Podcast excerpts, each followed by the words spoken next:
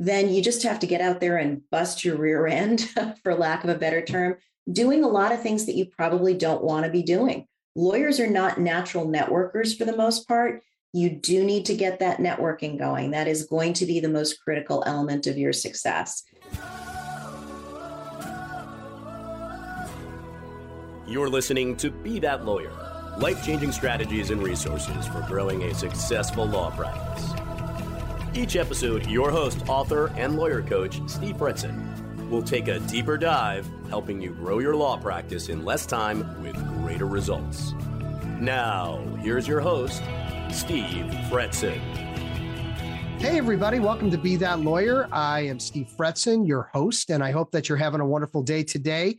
Listen, it's another opportunity to work together and think about your law practice and how to live that dream that you've always dreamed about being that lawyer, someone who's confident, organized, and a skilled rainmaker.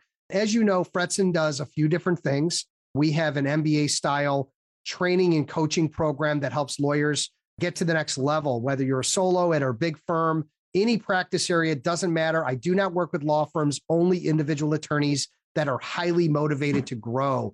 I also run uh, currently five peer advisory groups. So if you're already a successful attorney, you're crushing it on the on the BD side, and you want to network and collaborate in a confidential environment with other successful attorneys, I've got the program for you. Our Rainmaker Roundtables might be the trick, get you off the island, put you in a room with other successful people that talk shop on a regular basis. Lots of fun there and a very tight knit group. But that's enough about me and my stuff. I'm going to introduce Amy in a moment. I want to thank our sponsors, Moneypenny and Legalese, for being great partners. You're going to hear about more about them later. So hang tight. And Amy was so kind. And I'll, uh, first of all, Amy, welcome to the show. How are you? Thank you. I'm great. How are you? I'm good. I'm good. And we're going to get your background and in details in a minute. But thank you for sending me this quote. I really found it interesting. There are three truths my truth, your truth, and the truth. That's a Chinese proverb. Why did you submit that quote and what does that mean to you? I submitted that quote because it really helps us to understand that everything is about perspective. What I view as true and what you view as true may be very different things. There's one set of facts, how we interpret them, how we operate around them are going to be different based on your life circumstances and mine. So I see that every day in my work. People come in and there's there's an event or an incident that occurred and the way people perceive that event and incident is dramatically different. Yeah, and that never happens in politics though, right? Oh no, never. nah, okay. Just some some heavy sarcasm right away, just to get things kicked off. Right properly. off the bat. right off the bat. Oh my god.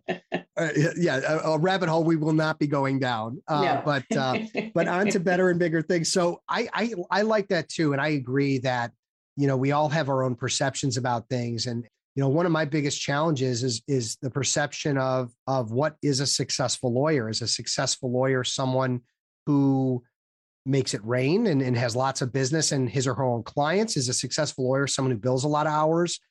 Is it someone who who gets to spend more time with their family than than work? I mean everybody's got a different perception of that right? Very definitely. And you've just defined what I do every day as a mediator. We define interests when we sit down and, and talk in a mediation context. And that's much the same with what you do. You sit down and you talk about interests with your clients. You know, do you mind billing 22, 23, 2400 hours a year? Or do you really want to be able to catch your kids' T-ball games or soccer games? You can't have both. And we we've grown up, at least Gen Xers grew up thinking, yeah, we could have it all and we could do it all. And I think one of the reasons why so many of us are making career changes you know, in our 40s and early 50s is because we want a better quality of life compared to what going down that other rabbit hole of, of professional life can often do to us. Yeah. And I think the pandemic certainly brought that to the forefront, people realizing, you know, look, you know, this is a precious thing called life and we have one shot at it. And, you know, do I, you know, am I on my deathbed, do I, if I just build more hours, you know, I don't think anybody's on their deathbed saying that, right? It's probably a bunch of regrets about how many hours you did end up billing and, and and took took away the the the whole enjoyment of life, unless of course billing hours is your jam. So that all being said, Amy, let's go back and, and take a look at your background. You're based out of Boston. I am. I've been in the Boston area since 92, actually, when I moved here to go to law school. Okay. Okay. Yeah. That's a town I, I haven't been to, and I really need to get there. I've got a bunch of relationships there, and I'm going to definitely have to do like this East Coast run at some point with my wife and son and get out there and check it out. And, and talk a little bit about your background as a trial attorney and then leading into starting a mediation business or practice. Sure. I started practicing in the mid 90s with a general firm that it was about 50 attorneys, had a broad based practice, corporate litigation, everything in between. I was one of the litigation associates, which basically meant that I did everything from personal injury to domestic relations to complex trial work on behalf of companies. Spent three years there, decided I really love the courtroom, moved on to a nationally recognized product liability defense firm uh, spent three years there, really honed my trial skills there, and moved on to a labor and employment boutique, actually national labor and employment firm. Spent a few years there and realized, you know, something large firm life is not for me. It's not that I minded the hours, it's that I wanted more control and autonomy over my work, which is something you just don't get as a mid level associate at, at a major international firm. So I, I basically went and started doing some contract work for a few months and figured out, oh, I really enjoy this one place I'm contracting at. Started working as of counsel, and a couple of years later, I was a named partner. So yeah. I did that until 2016 when I hung up the trial bag and started uh, full time mediation. And how how what kind of confidence level did you have making that transition? Because that for many lawyers, that's the scariest thing is how do I transition to mediation? How do I transition to legal tech to do something outside of, of where I've been spending all my years? That's a really great question. I was very confident in my skills as a mediator. I was less confident in my skills as a business person. And that is still what I'm working on, you know, day in and day out. You can throw me 25 mediations and I'll I'll probably settle 90% of them. But at the same time am i 90% confident that i'm going to do the make the right business moves?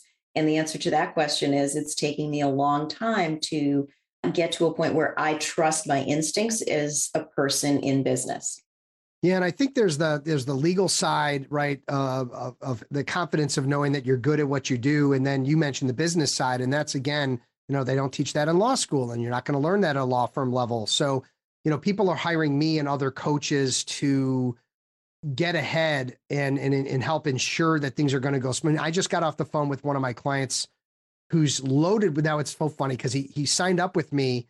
We haven't even really gotten into the weeds on like working together and he's already like flooded with business. I said, that's how good I am. You just have to sign up with me and everything good will happen to you. And we had a good, good old fashioned laugh. But he was, he was, he missed a class. And I was like, all right, so there's something going on. You're obviously very busy.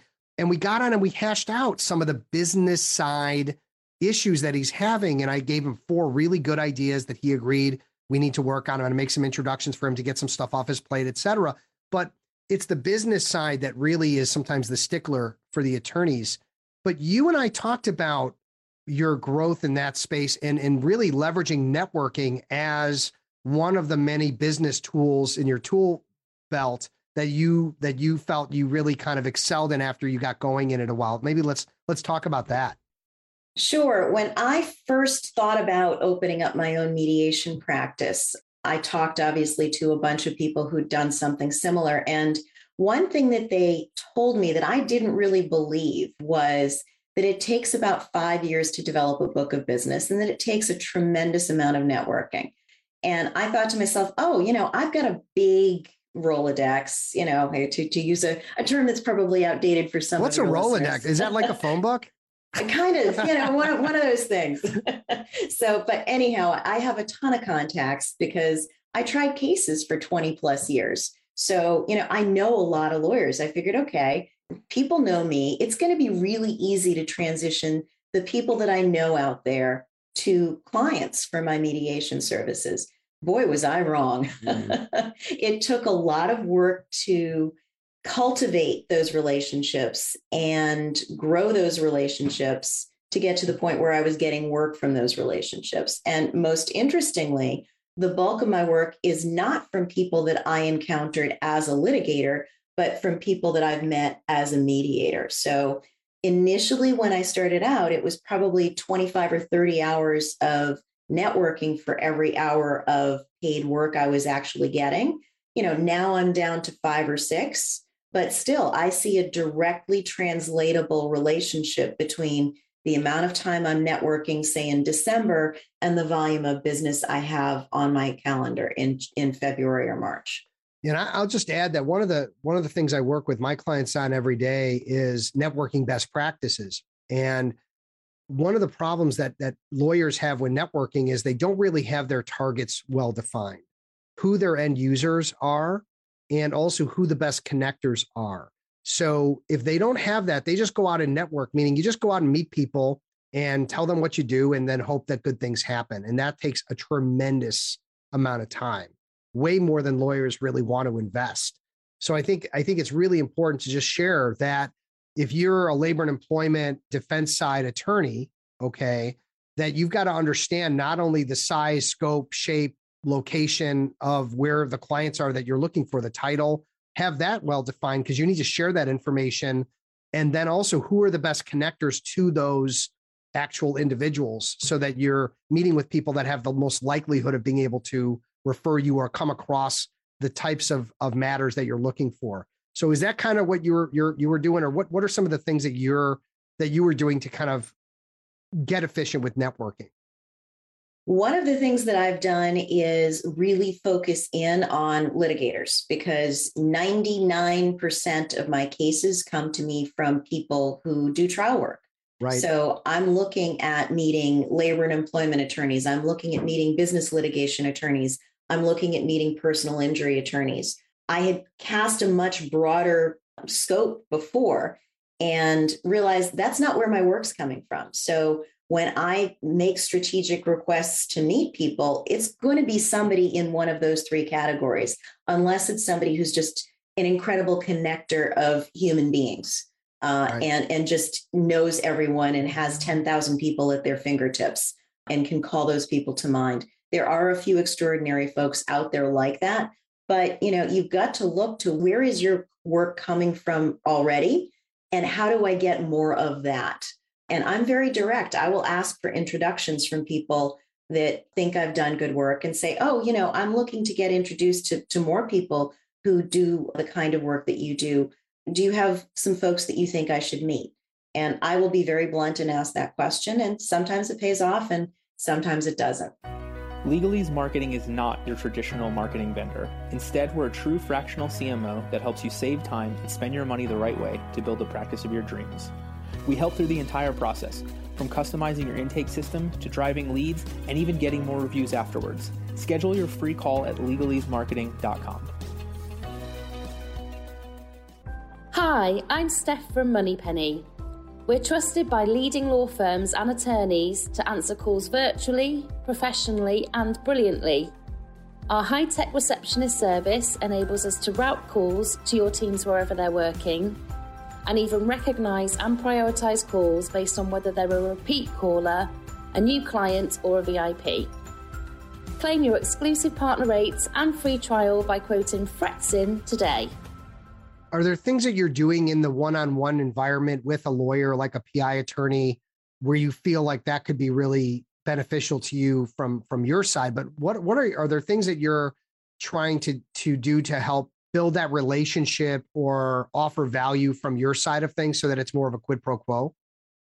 There are a couple of things that I do. First of all, I like to connect people who may be able to benefit from knowing one another. So when I'm meeting with a personal injury attorney in Massachusetts, I have a pretty broad network. I may say, oh, you know, I know this fabulous person in California uh, who works on similar kinds of cases. Would you like to meet that person? Because there's always the opportunity for collaboration there. Yeah. Uh, so if I'm making that introduction, I'm providing value to that individual. The other thing is I often I often serve as a sounding board for folks. So when they are thinking about using a mediator and they aren't sure who to use, I'm happy to sit down and talk about the names that are on the table that have been proposed by the other side and talk about the pros and cons of particular styles and the pros and cons of particular situations. You know, do we do a single day session? Do we do multiple day sessions? I'm happy to talk strategy with folks for free, not, you know, not permanently for free, but, you know, I'm happy to do that once or twice so that folks get a sense of how I think, how I operate, and then they understand what kinds of cases I might be a good fit for. Yeah, and I think sometimes people are confused that the the only reason to go out and network is to get business. And yeah, that's a part of it, but it's also it's a good analogy would be I've got a chessboard, but I don't have any pieces on the chessboard. So I can't make any moves. But if I can start bringing in the right people to put on the chessboards, some are going to be pawns and some are going to be, you know, the king and queen and, and horse and all the different knights and all the different pieces. I can't name them all. But then it's about how we move them around. And if you don't have the pieces to move around, it makes networking very challenging. So some of my clients want to like network and get business right away. And I go, no, it takes a little bit of time because you don't have any pieces on the board yet. But once you start meeting the CPA, the five lawyers, the financial planners, the whomever it is that you need to network with, then and they're and you've qualified that they're the right ones in the sense that they're trustworthy, they're smart, they know their stuff, and they've got big networks. That's when a lot of the magic can happen and the game can can be, can start to be played. Exactly. And and one of the ways that I provide value is in those connections. You know, right. my my network is not just lawyers. That's where I spend the vast majority of my time and effort in cultivating relationships, but I know a ton of CPAs, I know a ton of insurance folks, I know a ton of other people who may have value to a business owner who has a conflict yeah. or to a lawyer who may need to establish good relationships for that business person. And, and, by the way, they're not all created equal. I mean, I've mm-hmm. met, you know, 50 financial planners in the last 20 years. Trust me, they're not all created equal. I mean, most of them probably aren't even in the financial planning game anymore, right? Because how long do they last? So we want to we want to meet people that are that are potentially that we can add value for and that can add value for us. We also need to spend some time qualifying not just that they're good at what they do, but that they have a network to draw from and by the way, this is like the biggest one that I harp on regularly. Do they have the capacity and ability to actually follow through? Because it's one thing to take to make a commitment, it's another one to follow the commitment. And that's where networking sometimes goes south. People can talk a big game, but when it actually comes to putting their fingers on a keyboard and making an introduction or picking up a phone and making a call, making an introduction the right way, most people fail. And I and I, I hate to put it like that because I'm I'm generally an optimist, but I'm also realist about networking that most people talk a big game and then don't have the capacity or the ability to follow through, which is super frustrating. I completely agree with that, Steve. And I've actually found that I'm better at networking when I have the ability to follow through immediately and I'm not at a cocktail party where I've just said, oh, I know the perfect person for you to meet, but I don't have an opportunity to write that down or create some way to remind myself that I want to introduce these two people. So, for example, if you and I get off the call today and I think to myself, oh, Steve really needs to meet John, uh, I'm going to send that email within five minutes of getting off, off of the call with you, because that way it's top of mind and it gets done and the introduction is made in a way that shows you that I value the importance of the time we spent together. Yeah, that's it's so critical and I mean that's why phones are so great and I mean there's a lot of negatives with phones and we're all seriously addicted to them.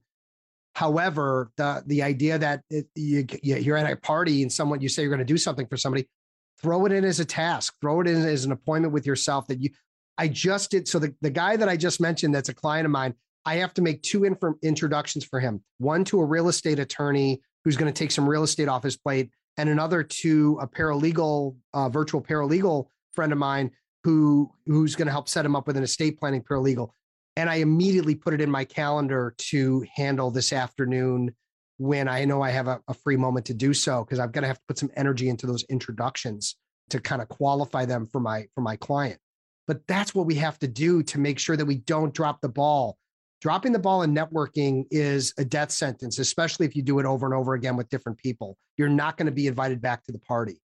So we really need to consider how we can commit to things, say things out loud, and then actually do them and get get that resolved. Otherwise, uh, things bad things happen. I agree. I, I walk around with my phone and take notes all day. I, my reminders list and my tasks list are my lifeblood. Yeah. God help me if those go down because a lot of stuff is gonna gonna get left by the wayside because that's where it lives. Yeah, that's it. That's it. And then once we get the right strategic partners, the right referral partners in place, and we need to, you know, make sure that they don't go away. We want to make sure that they don't start referring other mediators, other sales coaches, whatever we want to say. How, how do you do that? How do you keep in touch with your best and brightest, the ones that are, you know, your your lifeline for for regular uh, occurring business? I'm very lucky in that a lot of my recurring business comes from uh, one or two networks that I'm involved with. Okay. And those networks tend to congregate on a regular basis. Okay. So I'm seeing them regularly. For the folks who are outside of those networks, that's where that's for me going to be an area of growth, I hope, this year. So I'm establishing a better social media presence on LinkedIn. That's, you know, plan one part part of my plans for this year are, are to do that and then the other thing is just dropping notes uh, and yeah. sending information that is valuable. So if I have worked with a person on a labor and employment case and I see something interesting in the in the negotiation realm related to labor and employment, I will drop them a quick note just attaching, "Hey, I saw this article, thought you might be interested. It, it you know pertains to X that we were talking about recently." Just to let people know that they're top of mind.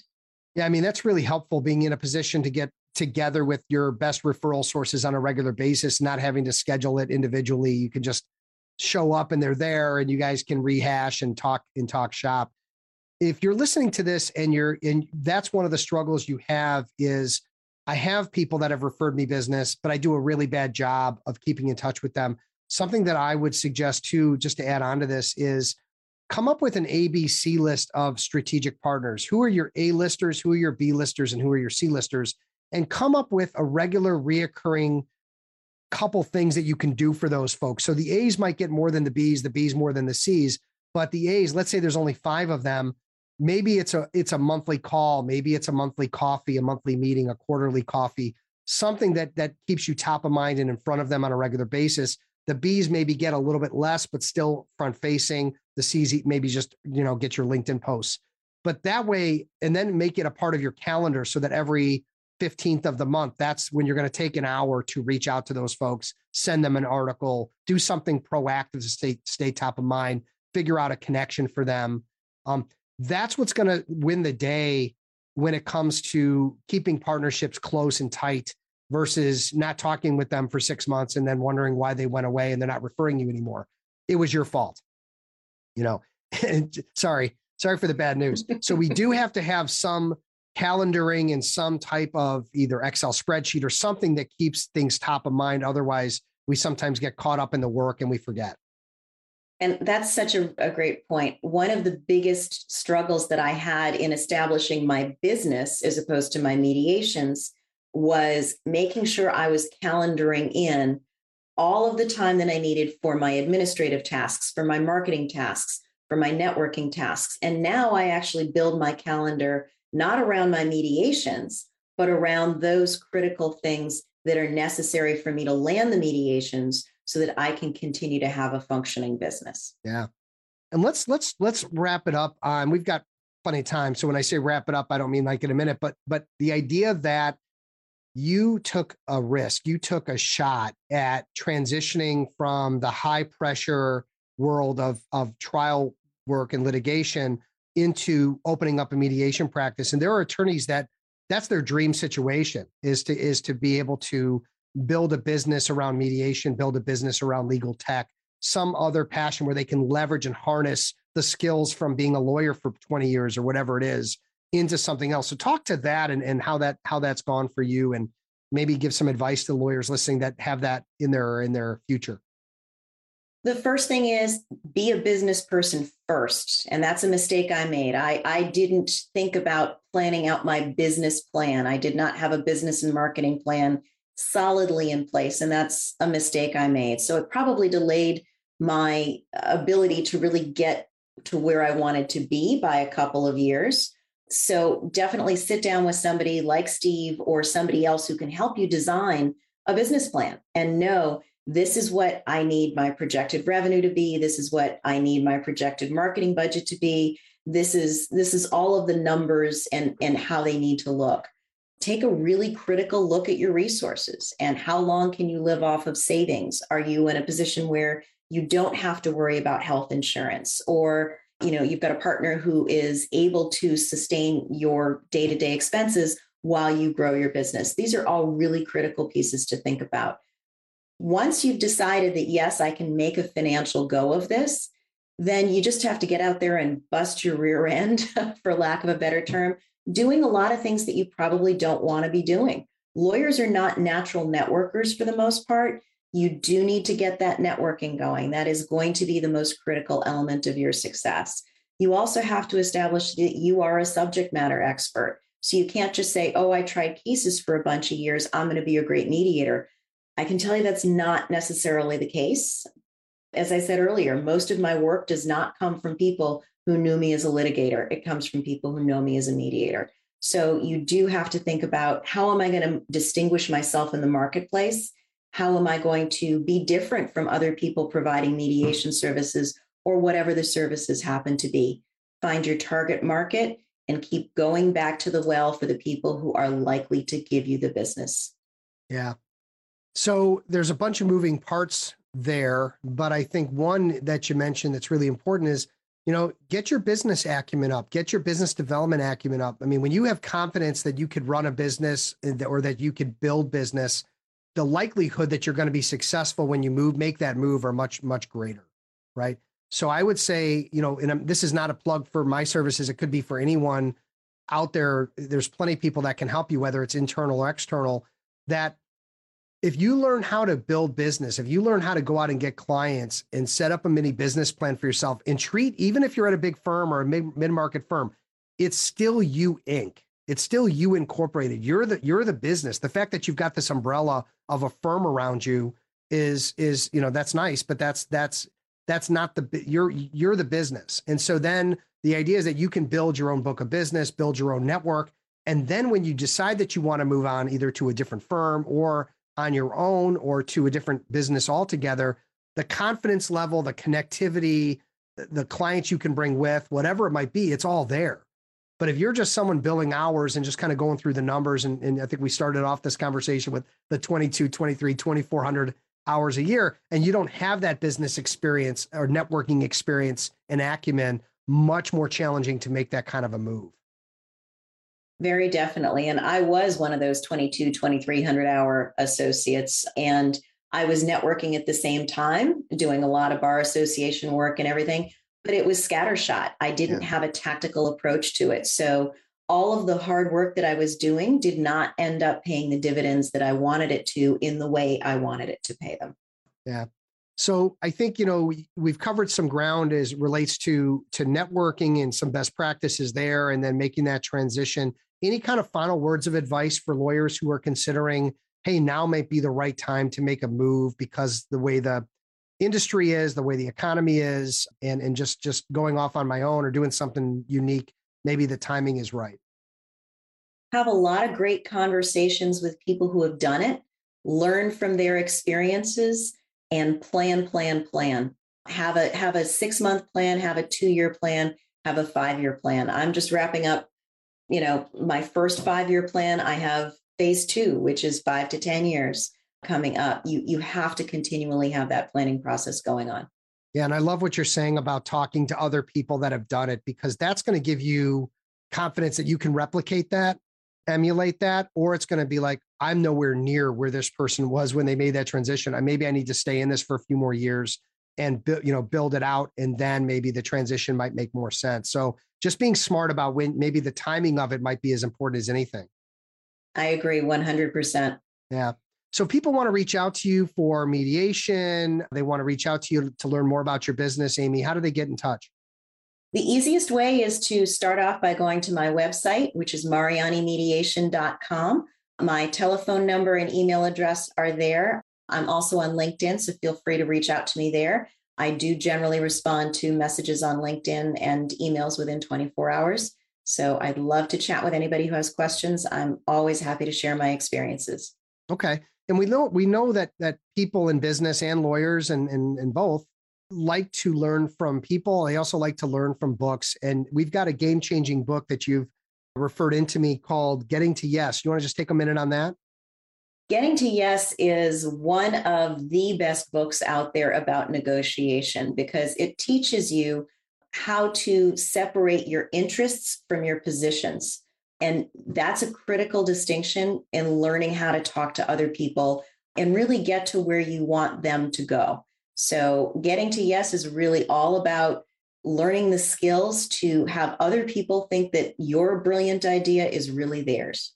Yeah, terrific, terrific. Well, thanks for being on the show and sharing your wisdom. And uh, again, I think you're probably, you know, inspiring some people that are listening to to make a move or to to understand what they've got to build before they make a move. So I think really important topic to cover, and I appreciate you coming on the show and and, and uh, talking to me.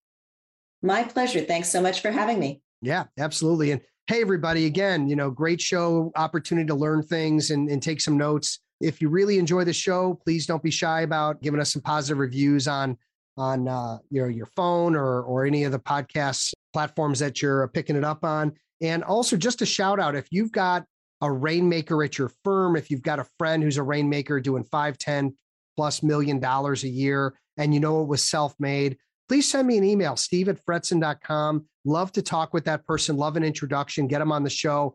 I'm looking to, to, to bring on more people that can talk to how they did it, how they built it, and get that information out to you. So could be valuable to everybody.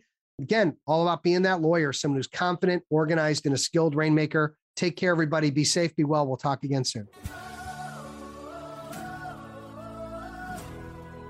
Thanks for listening to Be That Lawyer life changing strategies and resources for growing a successful law practice. Visit Steve's website, fretzin.com, for additional information and to stay up to date on the latest legal business development and marketing trends. For more information and important links about today's episode, check out today's show notes.